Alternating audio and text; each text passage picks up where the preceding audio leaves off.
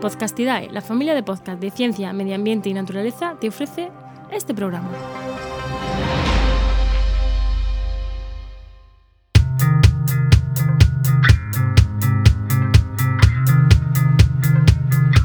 ¿Qué pasa? Acabas de llegar a El Charco, un podcast de opinión sobre medio ambiente.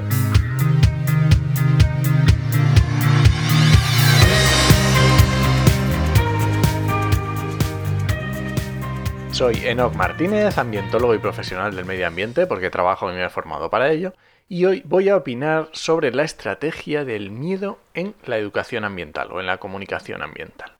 Voy a poner varios ejemplos que seguro que os suenan y seguro que os van a ocurrir muchísimos más. El primero es la contaminación y el COVID-19, el famoso coronavirus. y esto viene a raíz de un tuit que puso sobre contaminación que puso una ONG ambientalista, ¿no? que decía ¿Sabes que el COVID-19 ha sido más letal en ciudades con más coches y más contaminantes? Obviamente el tuit lo terminaron borrando. Pero podría haber sido ¿Sabes que el COVID-19 ha sido más letal en ciudades con más fumadores? Pero también podría haber sido ¿Sabes que el COVID-19 ha sido más letal en ciudades con más pizzerías? Y e, efectivamente sería así. Mm, a lo mejor es porque la densidad de población es más alta. No lo sé, se me ocurre, ¿no?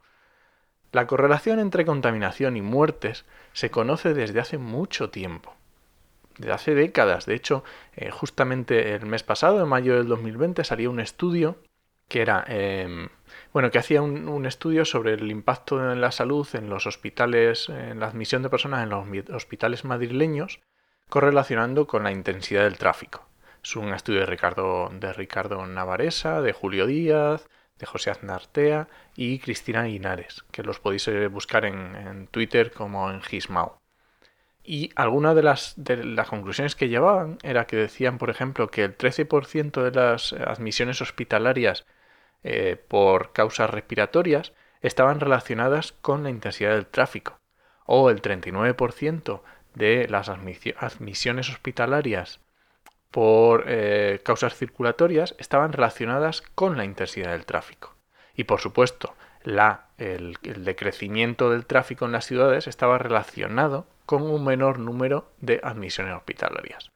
Está clarísimo. O sea, todos tenemos claro que la contaminación, en este caso por ejemplo de los coches y la contaminación en general, afecta a la salud. Bien, no hace falta eh, relacionar ahí el COVID-19 si no existen estudios, que a lo mejor es cierto y es, y es muy lógico, pero no existen estudios, por lo menos no que yo conozca, y es bastante, bastante pronto todavía.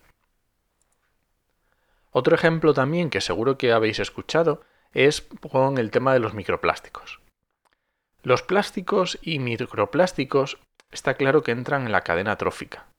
Eh, con todas las circunstancias que esto puede conllevar. Se ha visto desde, la, desde la boca hasta el ano de todo tipo de especies en el mar se les ha encontrado microplásticos. Bien, esto es, esto es un hecho. Se sabe incluso que en, temas de ropa, más de la mitad de los plásticos en el mar son fibras de ropa. Un estudio de 2018 que se hizo, ya veis que también es muy, muy reciente. Pero es que hay que tener en cuenta que las fibras de ropa orgánica, vamos a decirlo así, algodón o, lana, también perduran en los, en los ecosistemas a lo largo del tiempo, y algunos incluso cientos o miles de años. Y esas fibras también pueden llevar tintes, también pueden llevar productos químicos, etc. Y tampoco se conoce el impacto muy bien.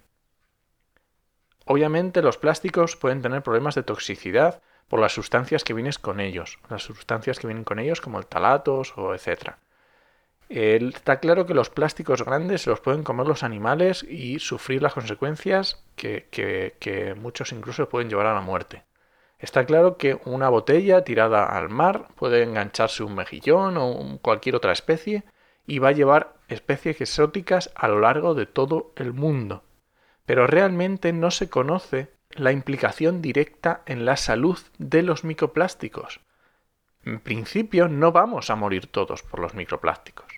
Entonces, está claro que es un problema grande, pero tampoco hace falta exagerar o, buscarle 10.000 vueltas al problema de los microplásticos para mm, comunicar miedo a la gente para utilizar plástico. Y de hecho también hay, una, hay algo con el tema de los plásticos que es que muchas veces se suele unir al cambio climático y son cosas diferentes.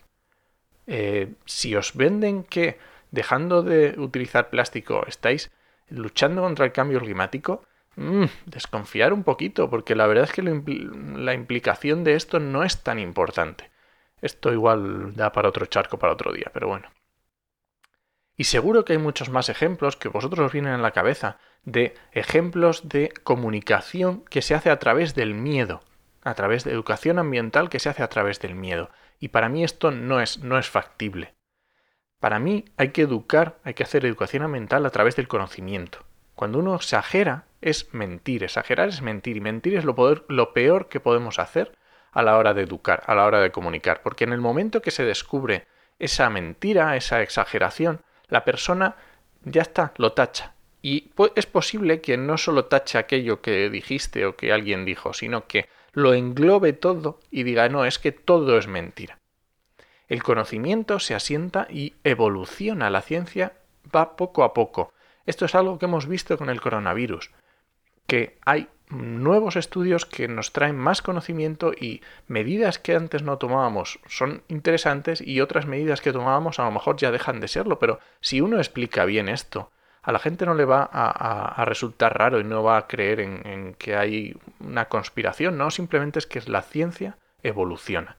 Pues esto es lo mismo con la educación ambiental.